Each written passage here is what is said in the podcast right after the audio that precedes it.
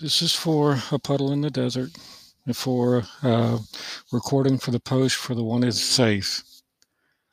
I wanted to do this one myself because I have a special connection to this one. Uh, wanted to let you know that as a disclosure, some links on this page are affiliate links, which means that I may make a commission if you purchase. So I'm going to be reading to start off with from Isaiah chapter 1 and in verse 1 division of Isaiah, the son of Amoz, concerning Judah and Jerusalem, which he saw during the reigns of Uzziah, Jotham, Ahaz, and Hezekiah, kings of Judah. Listen, O heavens, and hear, O earth, for the Lord speaks. Sons I have reared and brought up, but they have revolted against me.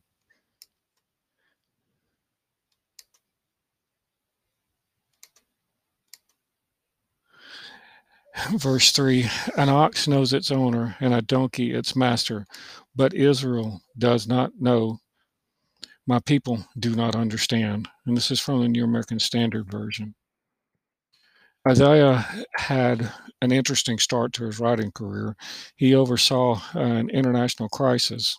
Most of the time, we look at this passage for the historical content, and there's actually some deep, deeper meaning here. No, I don't mean that there's some hidden oracle or some special hidden message in here, but or a special code. But I did find some treasure in the midst of it all, a little bit of a gold nugget. Nugget. What I actually see is something very simple: the meanings of the names. And if you look at the people who are in here and and Isaiah, the meaning of his name in Hebrew is the one who is safe, or it also comes across in, in the sense of salvation. And Amoz, his father, is translated, it, it means the his name means the one who is strong. And then if you look at the places that are named in these verses, you've got Judah, which is the city, and it's uh, it means praised from a root from the root word to throw or to cast.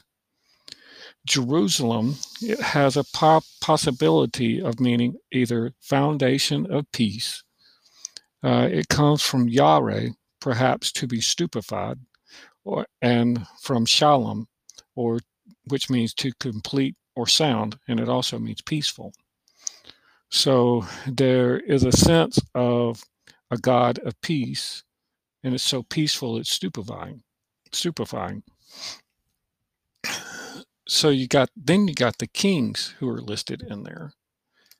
And you got uzziah and his name means my strength is yah uh, and it's from the words uh, oz and yah. Oz meaning strength and yah meaning god in hebrew. And jotham his name means the Lord is perfect. And then you got Ahaz, his name means in Hebrew, he has grasp, as in taken hold of something. And then you got Hezekiah, and his name means Yah has strengthened me. And Yah is another name for the Hebrew God. And then you got Judah, which also means to be praised. And I pulled these names from the Bible Hub app. So,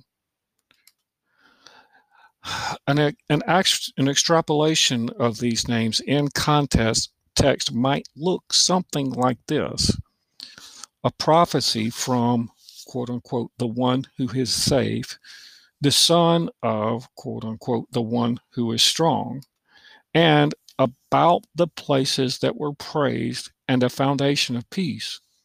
So peaceful, it was stupefying.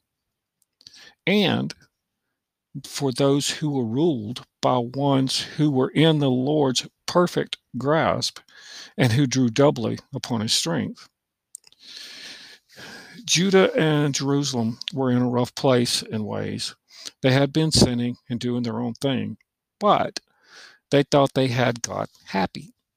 After all, they had figured out how to do worship perfectly and still sin. This problem still plagues us plagues them today. Uh, the Mosaic law is interpreted as they cannot leave their house on the Sabbath or it is considered work. Well, they found a loophole. They put a rope around the whole city and had the rabbis bless the rope. So now the whole city is regarded as one house. So kind of dancing around the rules. So problem solved. Not exactly. So in a lot of ways, they are really like a bunch of children.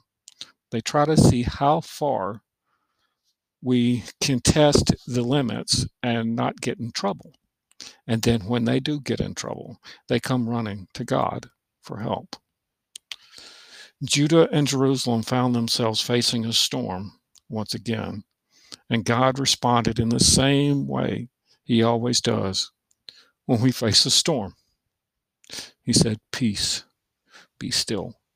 And you can find quotes of this from in the book of Mark, chapter 4, verse 39, the book of Psalms, ch- uh, chapter 65 and verse 7, uh, the Gospel of Matthew, chapter 8, verse 26, and the Gospel of Luke in chapter 8, verse 24.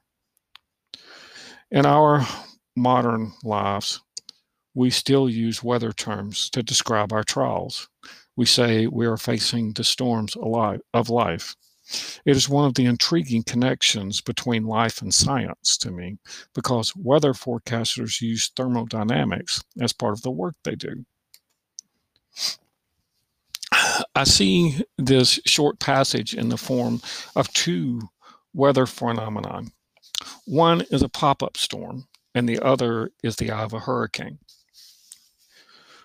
When we moved to Texas, we had never lived this far west before, so every, everything was new.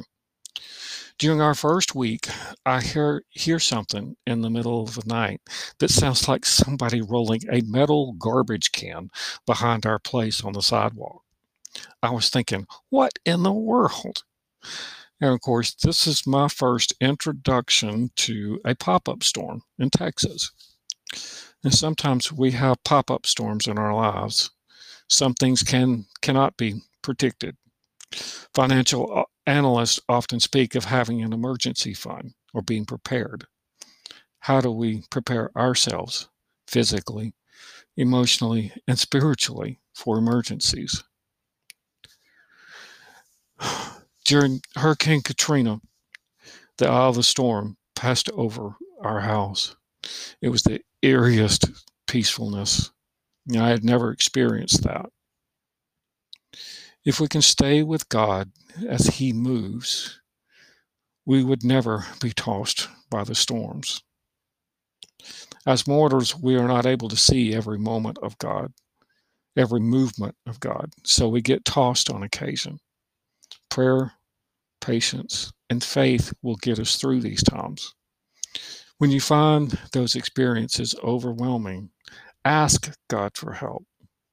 God tells us to ask Him for help, and there is no shame in asking for help. God is our strength, He's our salvation. He is strong, and He is our truest help. He can provide us with shelter and safety in the middle of the storms of life. I'd like to request that you please be sure and comment at the bottom of the post. I would love to hear from you and this on my blog post or even in the comments attached to, to the podcast. You can find this blog post on my website, The Puddle in the Desert.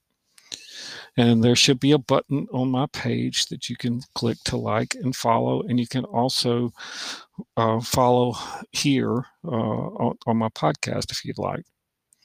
And if you wouldn't mind, please consider donating to my blog. It helps offset some of uh, my investment in hosting this page. And it also tells me that you appreciate my work. And, and I know a lot of you do. Please know that I appreciate you reading and I appreciate you listening. So if you're unable to donate, please tell your friends about my page and my podcast. Anything would be appreciated. So for that, I want to let you know that's all I have to share. And I wish you the best and good luck in life. And please come back and listen.